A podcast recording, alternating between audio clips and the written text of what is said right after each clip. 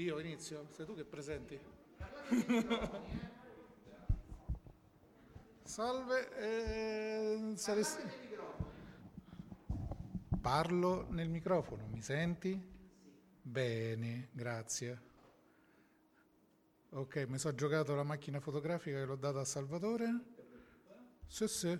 Vabbè, eh, niente, siamo qui per eh, litigare su se sia meglio The Orville o, o Star Trek Discovery. No, eh?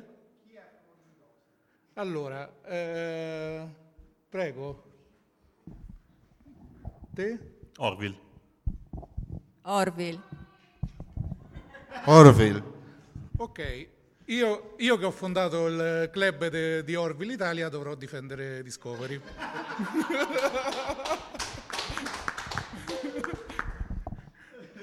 Se Salvatore prima o poi ce la riesce a fare filmato, Salvatore lascialo perdere, basta che inquadri.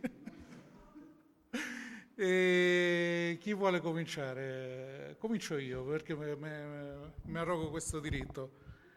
Niente, la questione dei, dei più, più dibattuta dai tracker in questo momento è se sia più Trek eh, Star Trek Discovery o The Orville.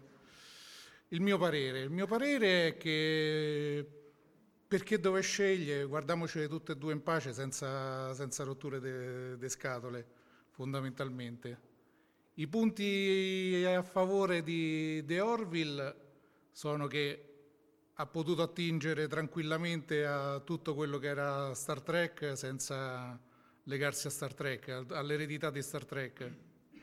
E ha attinto talmente tanto che, che ci lavorano dentro Andre Bormanis, eh, me, Picardo e chiunque altro. Lo stesso Seth MacFarlane...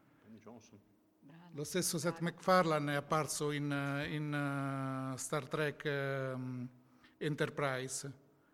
I punti di forza di, di Discovery sono il background di Star Trek, che però è pure il più, il più grande limite che ha, perché ovviamente eh, c'hai questo fardello da portarti appresso, la continuity. Eh, esatto. La continuity, se, se vuoi continuare con la continuity, c'hai la, la mh, insomma da rispettare alcune cose. Ovviamente poi se fai un prequel non puoi fare una, una nave con i bottoni, le, le cartucce, le lucine e non metterci un, un, un display a cristalli liquidi, sarebbe anacronistico e ovviamente la nave risulta più moderna di quelle che, che vengono dopo.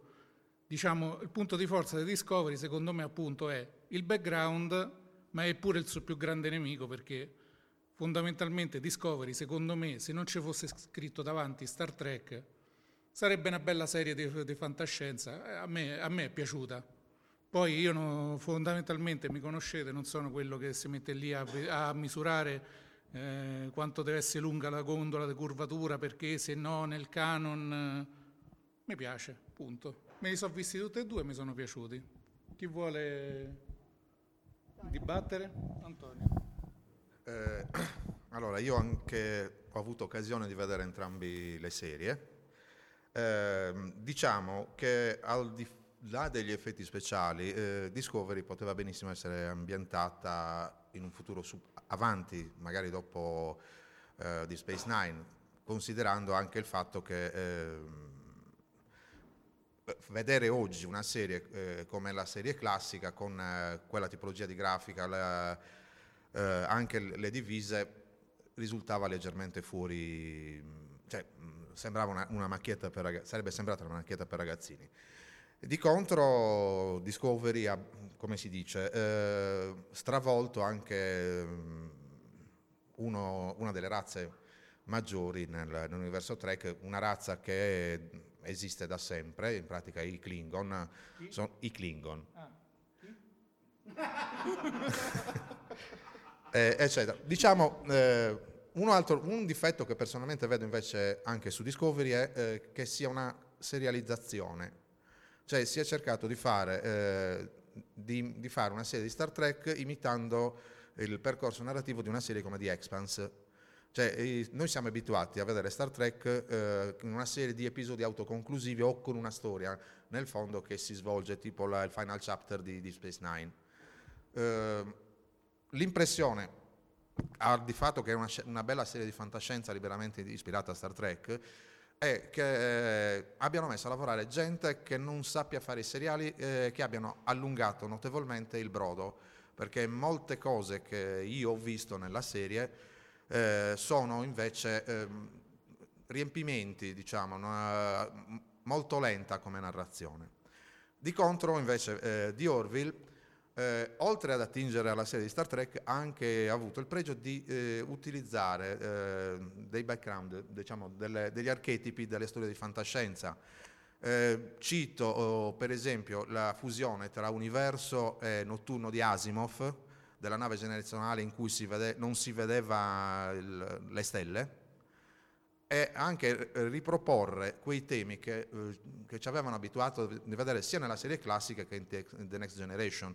Quindi, eh, oltretutto, nello scorrere della storia, in The Orville i personaggi si formano, non c'è un personaggio unico eh, su cui gli altri ruotano e fanno praticamente da comparse, come succede con Michele, Michael, scusate, eh, in Discovery, che praticamente è la persona che, su cui viene accentrata la storia, a parte Lorca poi che pian piano riesce a emergere, però abbiamo dei personaggi in plancia che sono lì a... Mh, di contorno, tipo eh, c'era la tipa che sembra Nebula, quella con il coso, cosa fa?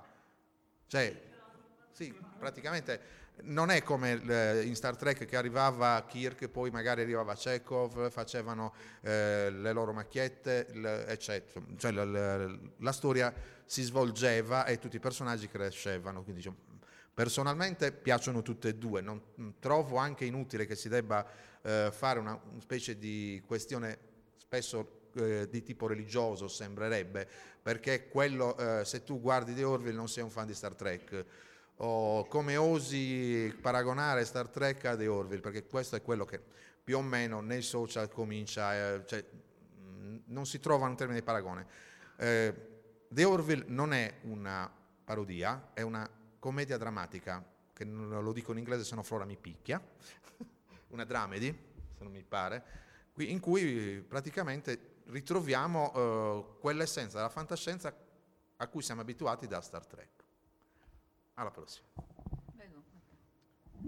Sì, The Orville è quasi un porto sicuro, è un tipo di, di, di fantascienza a cui siamo abituati da, da, da Trek, ricorda ovviamente, avete detto voi, T N G è, è la classica anche in alcuni aspetti. Le, i punti di forza sicuramente sono il, uh, il cast, formato da ottimi uh, caratteristi, un secondo cast, in questo forse ricorda anche un po' di Space Nine, un secondo cast di um, comprimari, penso al marito di Bortus, a Yafit eh, e così via, eh, cosa che assolutamente manca in Discovery. Eh, Discovery, come dice giustamente Antonio, è incentrata nella storia di Michael Burnham e Lorca e mh, negli ultimi episodi forse Saru riesce a, a, riescono a ritagliarsi qualche spazio. Gli, gli altri sono veramente dei, dei, dei, dei, delle comparse quasi. E Discovery sicuramente è molto bella da un punto di vista tecnico, gli effetti speciali sono fatti veramente veramente bene, eh, ci sono i lens flare di Abrahamiana, Abrahamiana remo- memoria, eh, la fotografia la trovo molto bella, eh, resta il, secondo me il problema principale la, la storia che mh, personalmente non avrei ambientato, non avrei fatto un prequel, come diceva giustamente. Eh, sarebbe, avrebbe, fatto, avrebbe avuto molto più senso ambientarla in un futuro dove potevi giocare con una nuova razza senza sradicare un'altra volta i Klingon, eh, potevi anche giocare magari su una, una deriva dei vulcaniani in un futuro in cui magari i vulcaniani potevano avere dei rigurgiti, diciamo, di, di, di, di emozioni. Di unirsi ai Romulani. Esatto, una cosa del genere, ma potevi, potevi, con quello potevi giocare, perché comunque in un futuro poi hai più mano, hai più mano libera rispetto a, al dover rispettare alcuni canoni del passato. E questo è un, finora si sta rivelando un problema, almeno per i trekker, per uno spettatore della prima ora. Può, può magari sorvolare e godersi lo spettacolo.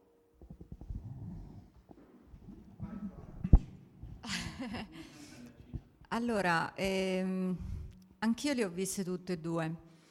Per quanto riguarda The Orville, mi è piaciuta molto da subito, perché è palese che Seth MacFarlane è un, è un, un appassionato, un fan di Star Trek, e che la serie, pur essendo fondamentalmente una serie comica, eh, indubbiamente non è una presa in giro di Star Trek, anzi è un omaggio, e su questo non c'è dubbio. E come diceva prima Stefano, mh, molte persone che hanno lavorato in Star Trek lavorano su The Orville. Non dimentichiamoci tra l'altro che il nome è un omaggio a uno dei fratelli Wright. E, mh, e poi c'è anche la Blériot, esatto. E, e poi, il, se non sbaglio, il produttore è Brannon Braga, quindi comunque una persona che in Star Trek è estremamente conosciuta. L'aspetto che io ho colto di più in, in The Orville, forse in quanto traduttrice, è che ho notato l'estrema cura e attenzione che è stata fatta ehm, per omaggiare Star Trek senza incorrere in problemi di diritti, perché eh, dal punto di vista linguistico ehm, si trovano le stesse cose, praticamente molte delle cose che, si, che esistono in Star Trek, ma vengono chiamate con una terminologia leggermente diversa. Per dire, non abbiamo il warp drive ma abbiamo il quantum drive. Secondo me su questo c'è la mano eh, pesantemente di Andre Bormanis, che è stato per anni il consulente scientifico da T N G in poi di, di Star Trek. Ehm, tra parentesi, la fidanzata di Andre, che noi conosciamo bene, che Mish, è una, eh, un avvocato specializzato in diritti d'autore, quindi io credo che effettivamente, eh, non l'ho chiesto ancora ad Andre, ma penso che questa è sicuramente una scelta studiata. Eh, se la guardate in, in, in originale vi renderete conto appunto della, della scelta terminologica, così come secondo me è stato fatto apposta anche il design della nave, che, non, le, che non richiama... le gondole in realtà le ha sovrapposte e non le chiama gondole. E la scelta, ehm, secondo me, molto giusta dal punto di vista comico, di evitare l'uso del turboscensore. Devono scendere questa enorme scala che c'è, quindi anche questa è una cosa che mi ha divertito molto. Poi eh, io trovo che sia un bellissimo omaggio, come ha detto Matteo, trovo molto molto bravi gli attori, tutti, ehm, e è una serie, come aveva detto invece Antonio, secondo me, che è comica, però indubbiamente ha quel fondo di moralità in, in certi casi che Star Trek ha. Ehm, Ho visto alcuni episodi doppiati in italiano e non ho chiaramente avuto il, il, il tempo di confrontarli con l'originale inglese, ma sinceramente mi, mi è sembrato un doppiaggio ottimo, perché è riuscito a mantenere quella che secondo me è la caratteristica fondamentale della serie, e cioè l'ironia. Eh, quella serie è una serie che, che porta proprio l'imprinting di, di, di MacFarlane, che è, che è l'ironia, quindi secondo me questo è stato mantenuto. Um, a me il doppiaggio è sembrato buono, eh, molto valido, ripeto, non, non l'ho visto tutto. Per quanto riguarda Star Trek Discovery, ehm, sono, diciamo che ho voluto dare un mio giudizio soltanto dopo aver visto tutti gli episodi, perché all'inizio, nei primi due, ho pensato ha del potenziale, vediamo dove può arrivare. Terzo e quarto episodio ho cominciato a vedere, secondo me, eh, dal mio punto di vista, un po' troppo un richiamo alla serie classica, con questo bestione che, che faceva praticamente da supercomputer, che poi era palese che alla fine avrebbero liberato, quindi un po', un po' troppo scontata. E, mh, ci sono secondo me dei buchi di sceneggiatura abbastanza clamorosi, nel senso che, cioè, tu capo della sicurezza non puoi permetterti, secondo me, di aprire un, di disattivare un campo di forza andando che, con, che appunto è, è a guardia, diciamo, di una stanza dove c'è questo bestione enorme e fortissimo, e tu lo disattivi e ti presenti davanti praticamente con un phaser, quindi è ovvio che ti fanno subito fuori. E, e ti sei anche meritato, perché insomma, voglio dire, se tu sei il capo della sicurezza e ti comporti così, il siamo classico, il classico personaggio con l'etichetta all'alluce. Sì, però a questo punto è, siamo ben peggio di, di, di quando Worf non ne beccava uno sul ponte ed era il capo della sicurezza se, se qualcuno arrivava sulla plancia dell'Enterprise. Poi ehm, ci sono stati um, due o tre episodi che ho trovato Star Trek. Eh, e poi la conclusione, che da un lato potrebbe essere interessante, però alla fine è sempre la stessa, quindi io, di, a me Discovery ha deluso più che altro per una cosa, perché l'ho, l'ho percepita come una specie di, di collage voluto di cose, di aspetti di Star Trek, soprattutto della serie classica, ammassati insieme senza una, una coerenza molto, senza una gran linearità, mettiamola così. La presenza di Mad. Esatto, come sì. La presenza di Mad, eccetera. Ci hanno buttato tutto. Però ehm, è stato un peccato, perché secondo me il, il cast di attori è molto valido. Um, vabbè.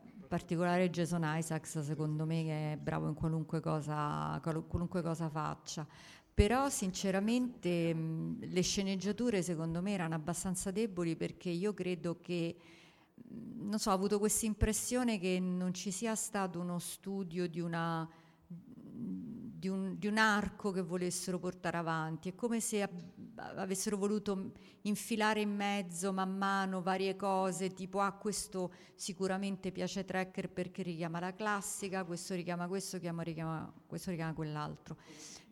Come?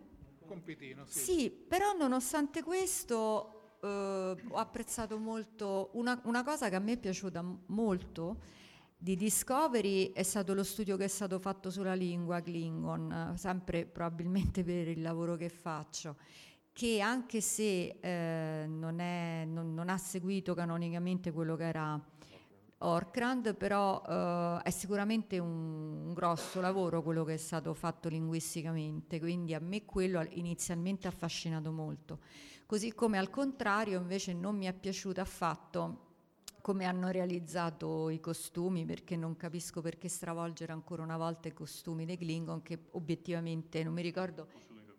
Eh, esatto, ma eh, non mi ricordo chi è il primo che l'ha detto, però insomma effettivamente sembrano, sembrano dei pesci.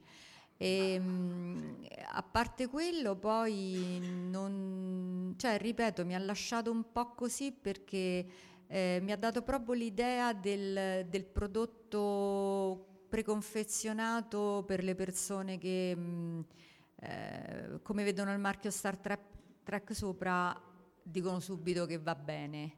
Um, non mi è dispiaciuta del tutto, l- l'ho vista tutta, sinceramente non penso che la rivedrei, al- almeno in tempi brevi.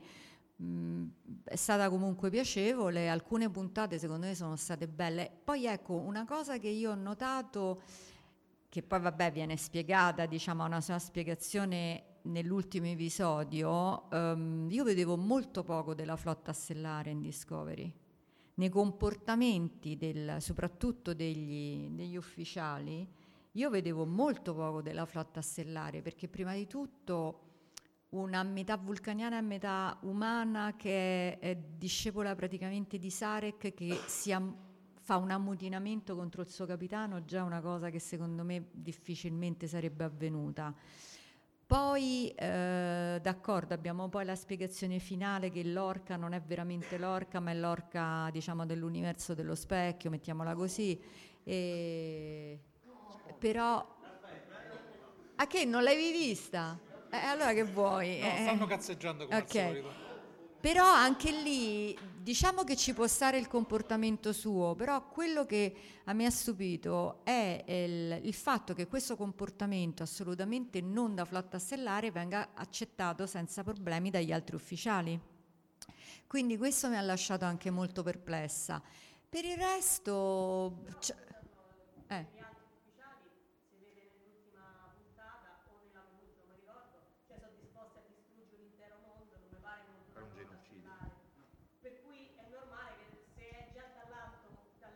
Sì, appunto, ma questo non fa che confermare, questo, no, questo non fa che confermare che non è una, da, un atteggiamento da flotta stellare, quello intendevo dire. Eh, se siamo nello specchio dello specchio è un altro discorso, però arrivato a questo punto. I film di George Abrams, che l'etica della flotta astrale è stata venduta a Porta Portese. Quali film? Esatto. Posso e... solo, solo una cosa sul, sull'Orca dello specchio. Io quando ho scoperto che lui era in realtà quello dello specchio, la prima cosa che ho pensato è: ma se lui è dello specchio, perché era così poco stronzo, scusate il, il cosa, perché nei primi episodi, cioè sì, è stronzo, però non quanto ci si aspetterebbe da uno che viene dall'universo dello specchio. Ci hanno sempre insegnato che perché probabilmente lui, ce- lui voleva mascherarsi. Sì, però ci hanno, ci hanno insegnato che è più facile per uno che viene dal, diciamo, nostro universo comportarsi da, da stronzo da, e, e, e mascherarsi nel loro. Ma a me sull'Orca quello che ha stupito ehm, è stata più che altro un'altra cosa, cioè quello che dice mh, eh, oddio come si chiama la, quella che fa Michelle Yeoh, la, la, la, la, la Georgiou, gra- ecco il capitano Georgiou, quando dice il um, che praticamente l'orca, diciamo, del nostro universo, essendo finito in quell'altro, è sicuramente morto. Allora, primo, chi te l'ha detto? Non capisco in base a che cosa lo dici. Secondo, per quanto l'universo dello specchio possa essere sicuramente più violento, diciamo, di quello normale, eccetera, eccetera, era pur sempre un capitano di una, di una nave, di una flotta stellare, non vedo perché non debba essere riuscito a sopravvivere. A questo punto, il, il punto qual era? No. E chi te l'ha detto? Cioè, a questo punto mi viene il dubbio. Jason Isaacs non ha, non ha firmato per la seconda stagione? Qualcuno lo sa? Si ripropongono? Non lo so, però ecco, diciamo che dal mio punto di vista The Orville è senz'altro un omaggio, a me è piaciuta molto, e, mentre Discovery è una serie di fantascienza che ho guardato abbastanza volentieri, però non la farei rientrare assolutamente in, in Star Trek, soprattutto non in Star Trek della classica. E, e poi aveva, secondo me, qualche buco di sceneggiatura piuttosto, piuttosto clamoroso. Anche il, per, per esempio sarebbe stato molto più interessante, secondo me, eh, esplorare meglio il discorso del, eh, del, dell'ufficiale della flotta che poi era stato, diciamo, rapito, impiantato lì in mezzo Klingon. Eh, appunto, vedi, è quello il punto. Sì, eh. sì, poi si perdono nei dettagli. Ma secondo te, perché, se noi non abbiamo trovato nessuno che venisse a fare questo panel per difendere Discovery, un motivo ci sarà. Ma pagato per uno vede che gli esce. Ecco, vengo io. Tu hai visto? L'avevo detto. Eh, vieni. Perché Discovery è una cagata? Ma no, io non penso. No. Beh, l'ultima puntata ti fa, da un lato ti fa capire il perché Lorca si comportava in quel modo, ma dall'altro ti fa crollare tutto. Dello specchio, che comunque sarebbe stato un aspetto che i fan amano in Star Trek, no? Perché c'è in tutte, in tutte le serie c'è l'universo dello specchio, da, da, dalla classica. Che Voyager non c'è. Solo nel G S nove, vabbè. Nei libri, nei libri, vabbè, comunque. E neanche in Voyager.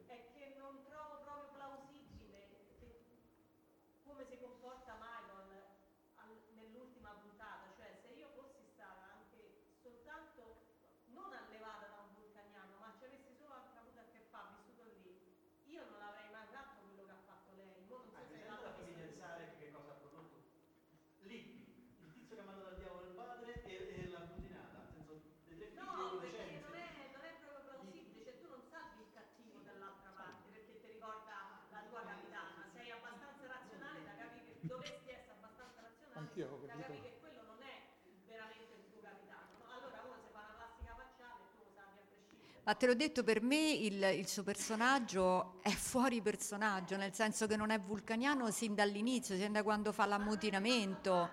Vabbè, ma lei non è vulcaniana alla fine? No, è umana. Eh, ok, è umana, ma cresciuta dai vulcaniani. Nessuno dei due. Il peggio dei due mondi, per parafrasare un...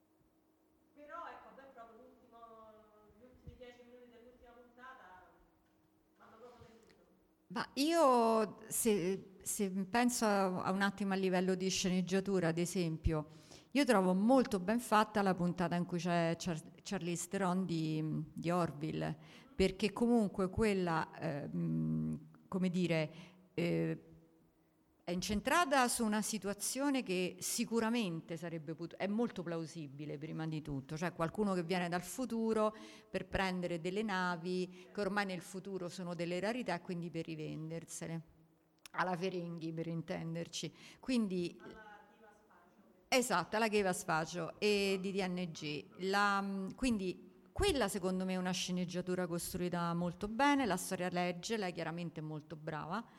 E, mh, mi è piaciuto molto anche il, questo, questo rapporto di amore e odio che c'è ancora tra il capitano e la sua ex moglie, e, mh, quella è una bella sceneggiatura, quindi secondo me fondamentalmente la differenza è nelle sceneggiature.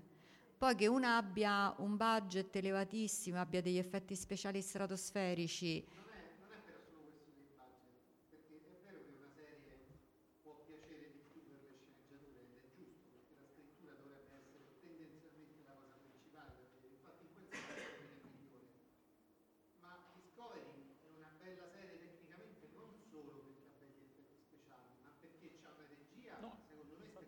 questo è verissimo, spettacolare. Al contrario, The Orville sembra fatta Apri tutto, Biascica.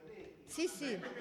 No, The Orville... Per certi versi The Orville è volutamente fatta... The Orville sembra fatta negli anni novanta, che penso che sia... Lo... Cioè, il regista in certi episodi giunfa, però mica... No, no, lo so, lo so, però voglio dire... No, no, quello sicuramente. La sensazione di borissismo la dà guardandolo a livello tecnico. Sì, sì, sì. Hanno, hanno studiato com'era la, la fotografia degli anni novanta. Però, rin, non, è solo, rin... non è solo quella, insomma, però voglio dire il fatto che sia una serie migliore bisogna prendere un po'. No, ma io non, non io non discuto. Quella che ci è piaciuta, piaciuta di più. Io non discuto sul migliore, io dico solo a me personalmente è piaciuta di più The Orville, ma non fosse altro perché non sono molte le serie divertenti di fantascienza che ci sono. Che ti fanno pensare, esatto. Quindi a me è piaciuta fondamentalmente per... Però la sceneggiatura di, di Orville, eh, diciamo, può in qualche modo attingere a sceneggiatura anche di Star Trek. Infatti, ma non solo. L'episodio che citavi tu è copiato da un episodio di Star Trek. Quale? Quello che torna indietro nel tempo e recupera gli oggetti dal futuro eh, per dipendere, per portarsi dal futuro. No, no, al contrario. No, io avevo... avevo cit- io avevo... C-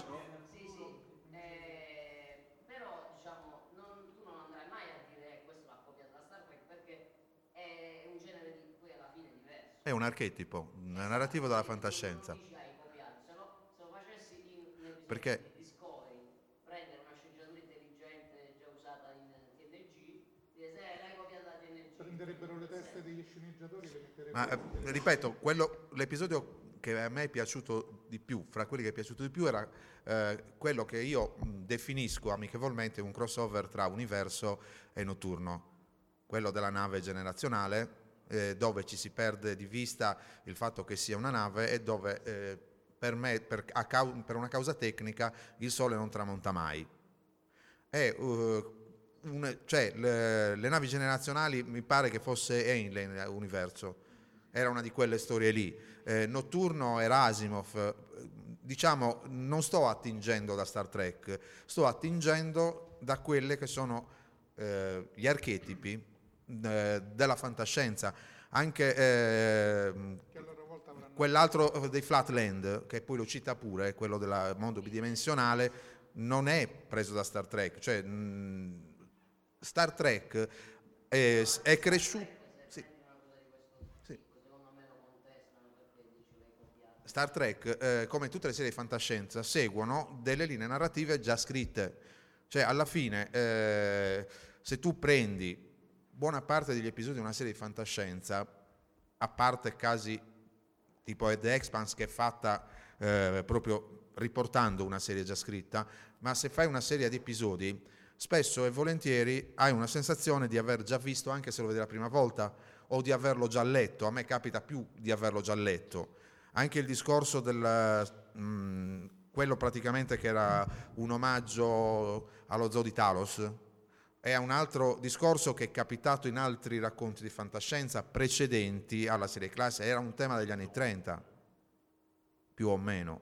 Quindi questo, diciamo, nessuna serie copia, adatta, ripropone in modo diverso una, eh, un, un motivo principale di una serie di fantascienza.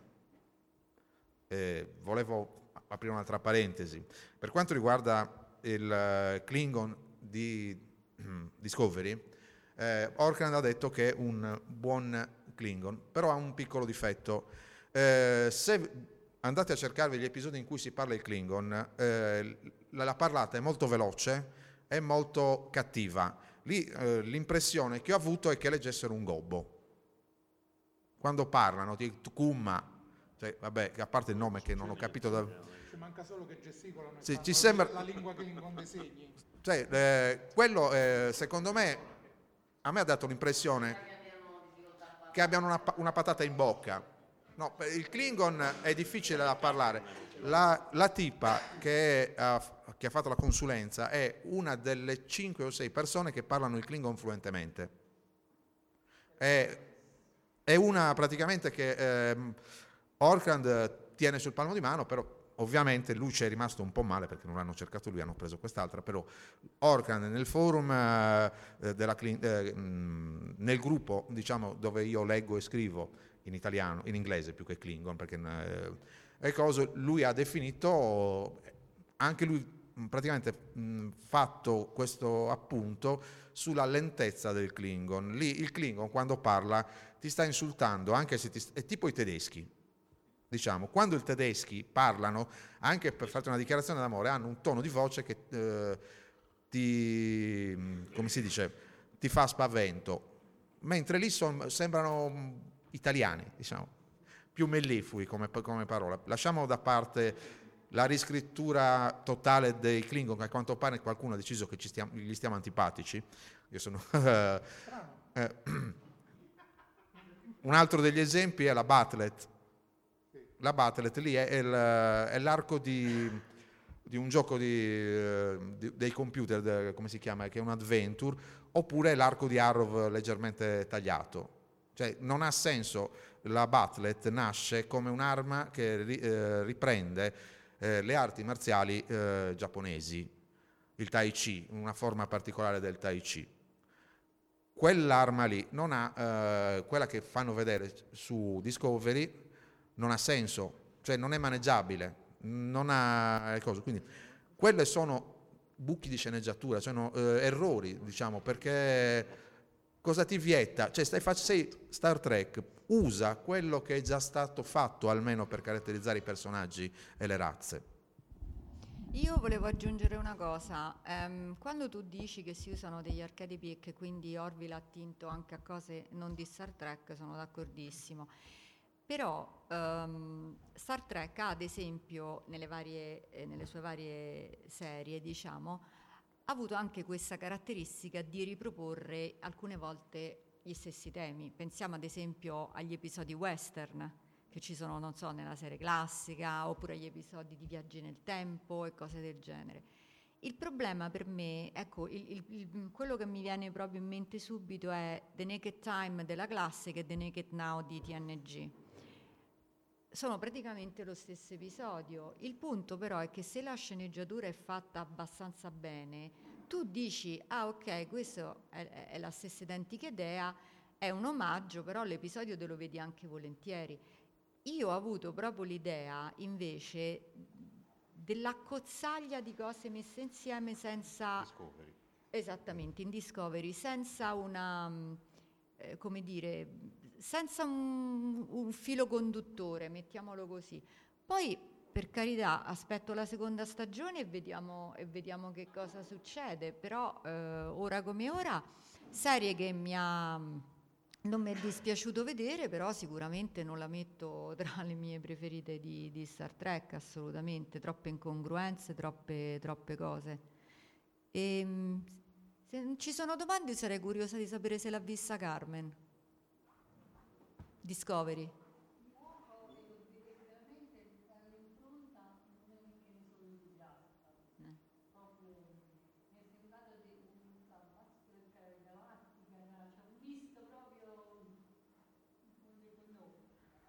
Ma qui a qualcuno è piaciuta? Sì, ma nel senso, perché? Allora,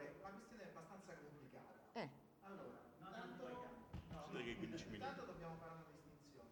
Tutti gli Star Trek, cioè Discovery, erano su rete televisiva. Questa non è su rete televisiva, questa è su una rete a pagamento. Quindi è vero che è meno Star Trek riguardanti i temi, ma bisogna pensare che eh, io la vedo a livello tecnico, quindi a livello di sceneggiatura, come hanno potuto pensare i produttori. Questi vivono con gli abbonamenti. Quindi per forza hanno messo nella prima stagione tutto. Il fan service. Ah, perché? Perché a quel punto hanno potuto, tra la prima e la seconda stagione, capire dai vari fan, da quelli che gli pagano l'abbonamento, cosa gli piace, cosa non gli è piaciuto, e si spera che la mettano nella seconda stagione. Il fatto che ci siano delle puntate poi inutili, proprio inutili, non le piacevano, è uguale. Ma... a livello di storia non cambiava. Ma questo spiega il perché hanno fatto in un certo modo, ma la domanda mia è, ma a te che ti è piaciuto?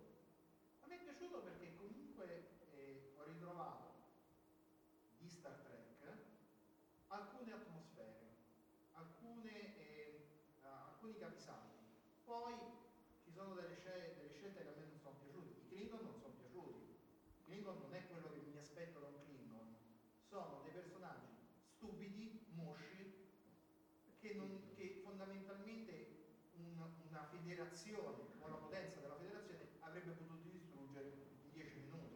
Io non so se siete d'accordo che forse l'episodio più, più Star Trek di Discovery è proprio quello in cui Lorca e, e il futuro capo della sicurezza, mettiamo così, riescono a scappare dalla nave dei Klingon. Io quello l'ho visto e ho pensato proprio questo è Star Trek, quello sì. Il problema è stato, come dire, poi dopo come hanno sviluppato la cosa.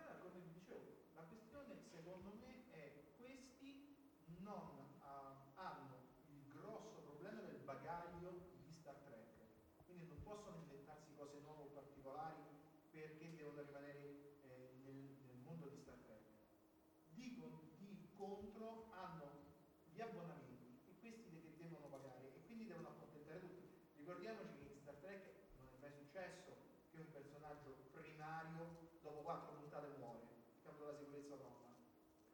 Però questa cosa fa figo. È talmente primario che neanche ci ricordiamo il nome, tra l'altro. Ma fa figo perché il Trono di Spade succede continuamente. Se fa figo il Trono di Spade lo facciamo pure noi. E poi c'è un po' la differenza. No, no, la questione, la questione non è il, la, la qualità di produzione, ovviamente sono due produzioni diverse, ma è quello che ci metto tutto, faccio eh, un minestrone. Prendi quello che diceva Flora, cioè io ci metto tutto quello che può piacere a qualunque a tipologia di abbonato, proprio perché così mi danno i soldi tutti quanti. No, però... no, no, no, questo era per capire dove andare a parare. Perché poi nella seconda stagione si raffinerà. Ma poi ricordiamoci una cosa, ma la prima dieci puntate di D N G, dopo aver visto la, la, la, ma la prima stagione classica, a quanti è piaciuto? Ma la prima stagione di D S nove? No, no, a me è piaciuto, scherzi, nelle, prima punta- nelle prime puntate di D N G per me c'erano dei più belli episodi. Secondo me, secondo me nella prima stagione di D N G c'è The Measure of a Man che rimane una delle più belle puntate di D N G in assoluto. No, no, secondo me è un altro discorso proprio, però per carità ognuno ha il suo parere.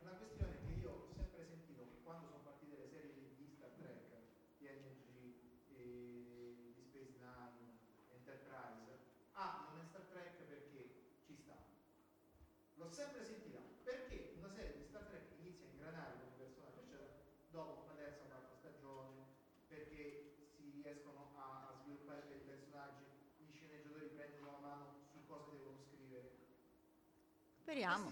quindici puntate, quindici sedici puntate. tredici. Ah, no, quindici. quindici. quindici. quindici puntate. quindici puntate della prima stagione, dove sono passati tanti anni da Voyager.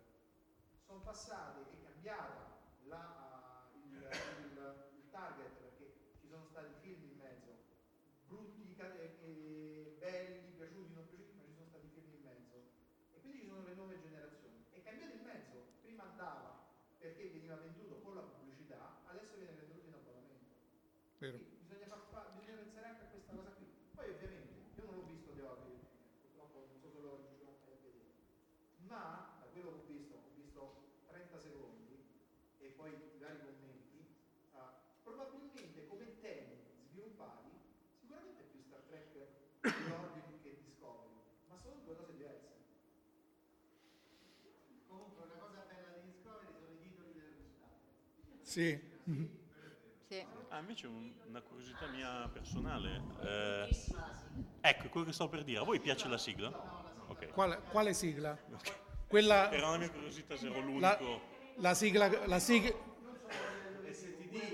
No, la sigla quella che, a cui alla fine hanno dovuto appiccicare per forza la fanfara de...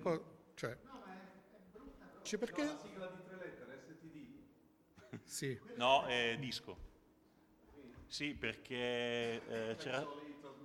Bravissimo. La Paramount non l'ha trovata.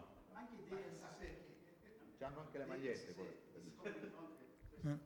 Comunque, il problema più grande dei, di Star Trek, io lo ripeto da anni, sono i tracker. I tracker sono quelli che quando è uscito Discovery si sono guardati indietro. Cioè, cavolo, Voyager non era così male. Quando è uscito Voyager, se sono guardati indietro hanno fatto, cacchio, D S nove non era così male. Quando è uscito D S nove si sono guardati indietro e hanno fatto cacchio, T N G non era così male. Quando è uscito T N G si sono guardati indietro e hanno fatto minchia, la, la serie classica non era co- così male. Con la serie classica non l'hanno fatto solo perché non erano organizzati. Bonanza non era così male, sì, probabilmente. Con la serie classica non l'hanno detto solo perché non erano organizzati, si sono organizzati troppo tardi. Comunque, un'altra cosa che, un altro vantaggio secondo me di The Orville rispetto a Discovery è che MacFarlane ha messo insieme il gruppo di attori con cui lavora normalmente, che ci fa American Dad, ci fa um, oddio non mi viene eh, sì, non mi viene il nome della copia dei Simpson. Lui ci lavora, si conoscono dalla prima puntata, si vede quello che mh, in Star Trek impiegano una o due stagioni, cioè che si guardano negli occhi e capiscono dove l'altro sta andando a parare. Guardare negli occhi poi il, il, il bottone è un po' difficile, però vabbè. Invece in Discovery hanno dovuto ingranare. In Discovery si sono messi insieme, hanno dovuto ingranare e secondo me alla fine ancora non hanno ingranato. Poi io l'unica cosa che non perdonerò mai a Discovery è il... Um, il nuovo Wesley Crusher. Eh? No, niente. No, il, quello, il... Nella, quello nella prima puntata che credo fosse il timoniere tipo robot che quando mettono allarme rosso gli appare la scritta allarme rosso sulla faccia. Morto. Morto. Era, forse era, era, era quello più carino di tutti. Perché quello era il Sì, sì, sì. Una curiosità, c'è qualcuno invece a cui non è piaciuta Orville? Li abbiamo eliminati prima. C'è qualcuno che ha paura delle banane? Di questa... eh, il problema di Palermo è il traffico. Che... Ci abbiamo ancora sei minuti e mezzo di, di cazzeggio. Ci sono domande? Ma guarda, a proposito di Orville, una cosa che mi è piaciuta di Orville è quel, quel umorismo un po' da caserma che lui prova forzato, a me personalmente non fa per niente, lo trovo una stonatura in tutto il resto. Tu l'hai visto in italiano? L'ho sentito visto in entrambi e mi pare che... Sì, vero. Però non mi pare che anche nella versione originale. Seco- secondo me de- Secondo me The Orville è come sarebbe realmente su una nave stellare, perché penso per dire, sono dinamiche che si, che si sviluppano esatto, all'interno di un gruppo di... costretto a, su una nave. Sì, ma, ma anche in una caserma, sì, in sì. una scuola. Cioè c'è sta il cazzarone, c'è sta quello un po' più una serio. Una base scientifica, devo chiedere la concordia. Però non arrivare mai a fare una missione sul pianeta, bene, che in casa è qualcosa di cazzarone. In missione non fa, non fa cioè. Si spera. Nel senso che non è tanto Hanno... per il trigno, è che proprio il risultato finale è che a me personalmente non diverte. Hanno messo assieme comunque il, una banda dei de, de reietti. Ma te Family Guy piace, Stefano? Eh, appunto, perché quello è in un certo senso l'umorismo di MacFarlane, quindi se non ti piace quello non ti può piacere Orville. Sì, è vero, però. Comunque c'è un episodio di... Eh. C'è un episodio... C'è un episodio di Discovery comunque in cui sono riusciti a fare l'imitazione di The Orville, quando arrivano nell'universo specchio e si, e si affrettano a cancellare dappertutto le scritte, a mettere i simboli de, de, dell'impero terrestre. A me, ma quello mi ha fatto molto ridere, quello l'avrei visto benissimo in un episodio di The Orville.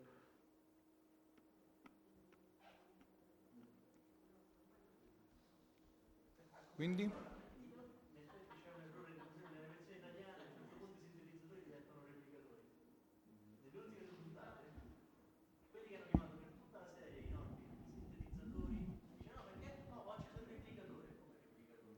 Ci ho fatto caso, ma in, ma in italiano o in inglese? No, in, in inglese sicuramente era impossibile. sarebbe arrivata la no. In inglese per... sarebbe stato impossibile. Eh, quello sì. Eh, quello purtroppo l'ho notato anch'io. Comunque, come diceva Flora, sicuramente in The Orville c'è stata la mano forse di, di, di Misce che, che come avvocato gli ha detto questo sì, questo no. No, non, forse, no, forse. Non lo so, se non è lei, se non è lei comunque c'è stato... C'è, una, c'è stato un tweet di MacFarlane che cui si ricollego, mi ricollego quello che diceva Flora. Eh, un fan ha chiesto se eh, verrà introdotto il teletrasporto in, nel mondo di The Orville. La risposta di MacFarlane è stata forse e comunque non si chiamerà teletrasporto. Certo.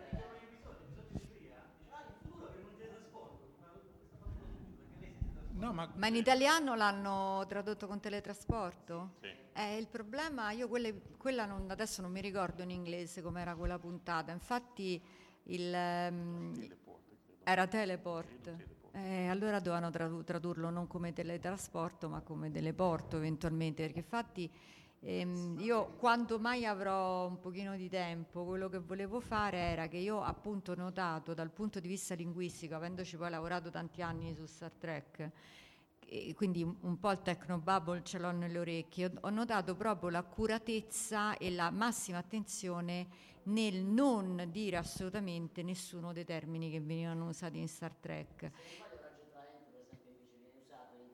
Perché mm, sì, però com'era in Orville in originale? Era, era tractor beam?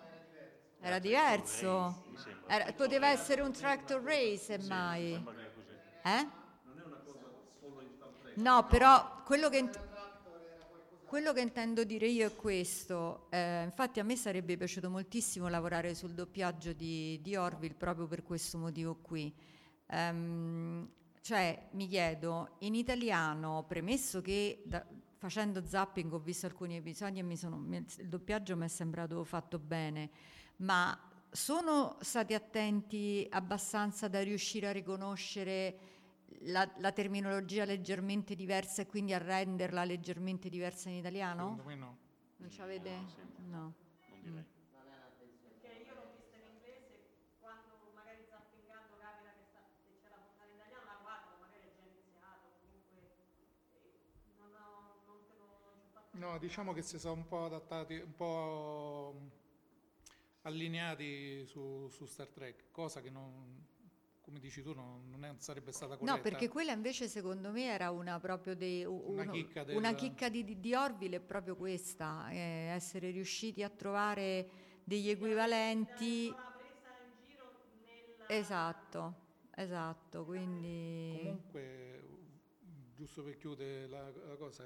Come dicevi tu, sì, come dicevi tu eh, in The Orville probabilmente c'è stato qualcuno che gli ha detto questo sì, questo no.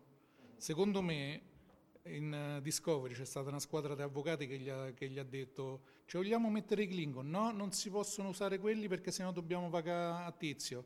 Ci dobbiamo mettere quest'altro? No, non si può perché sennò dobbiamo i diritti a quell'altra persona. Guarda, Discovery non lo so, su The Orville una cosa è sicura, il produttore Brannon Braga e sono sicura al novanta per cento che è stato lui ad assumere Andre Bormanis, perché è logica come scelta, quindi eh, è chiaro che quando tu hai in squadra eh, in Orville e oltretutto anche come sceneggiatore, perché Andrea ha firmato anche alcune delle sceneggiature, hai ah, l'ex consulente scientifico, capisci che sei in una botte di ferro, sì. eh, questo, questo sì, ed è stata secondo me una mossa, una mossa grandissima. Diciamo, co- concludendo, se voi non avete nient'altro non da dire. Ormai si aveva in un cassetto una serie di Star Trek e l'ha ritirata fuori e l'ha cambiata. No, no, no, no, credo. no assolutamente. È, Macf- è proprio il marchio di MacFarlane. E, mh, proprio mi ha distratto, non mi ricordo più che volevo. Ah, volevo dire questo, che mh, concludendo parlo ovviamente a livello personale, io aspetto con grande ansia la seconda di Orville. Aspetto con curiosità la seconda di Discovery per vedere appunto se, eh, come dire, si riprende o, o continua dal punto di vista delle sceneggiature, intendo, continua a essere soltanto una serie molto bella dal punto di vista, come diceva Adriano, anche visivo, fotografico, effetti speciali, eccetera, però siccome io Personalmente sono sempre stata una persona che ha dato più peso alle sceneggiature che agli effetti speciali, per, per farvi capire. Per me l'episodio più bello di tutte le serie Trek in assoluto resta Uccidere per amore dei City on the Edge of Forever, che di effetti speciali non ha nulla, ma ha una sceneggiatura mostruosa, bellissima. Eh? Saltare un buco. Eh, per me è molto importante la sceneggiatura, quindi sinceramente su The Orville sono contenta già del risultato e spero che vada sempre meglio.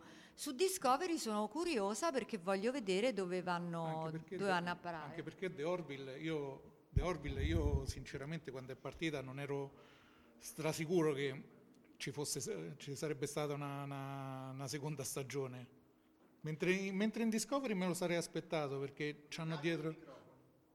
E poi finito. finito. Okay, ciao. Grazie a tutti. Grazie.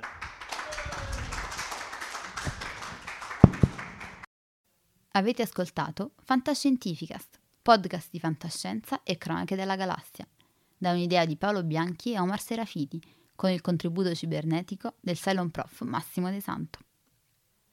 Potete seguirci ed interagire con noi sul nostro sito fantascientificast punto it, su Facebook alla pagina Fantascientificast, su Twitter sul profilo at fantascicast, sul nostro canale Telegram t punto m e slash fantascientificast, sulla nostra community Telegram t punto m e slash fsccommunity.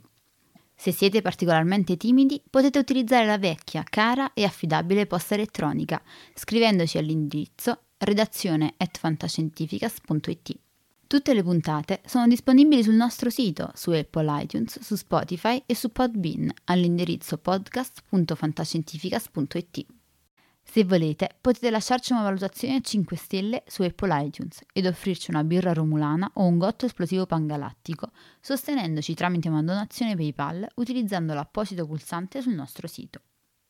Fantascientificast è una produzione amatoriale, non si intende infrangere alcun copyright, i cui diritti appartengono ai rispettivi detentori. L'autorizzazione S I A E cinque sei uno due I cinque tre cinque nove. Nessun byte e nessun tribolo sono stati maltrattati durante la produzione di questo podcast.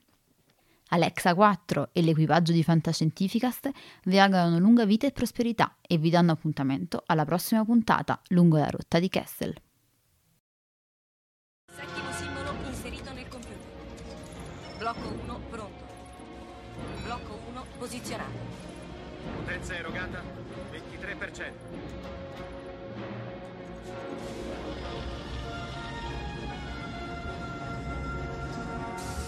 Così. Blocco due è pronto. Attivato. Blocco due posizionato. Siamo al trentacinque per cento. L'arme rossa, evacuare l'area intorno allo Stargate. Liberate l'area, torniamo da voi, chiudo le porta. Andiamo, sbrigate. C'era quello sotto la grande pietra? Sì. Mio padre lo trovò nel millenovecentoventotto. È fatto di un minerale che non si trova sulla Terra. Blocco cinque posizionato. settantacinque per cento.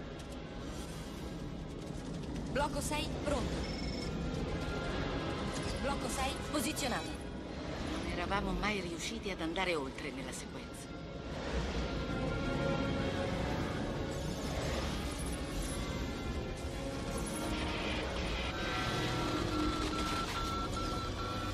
Blocco sette è pronto.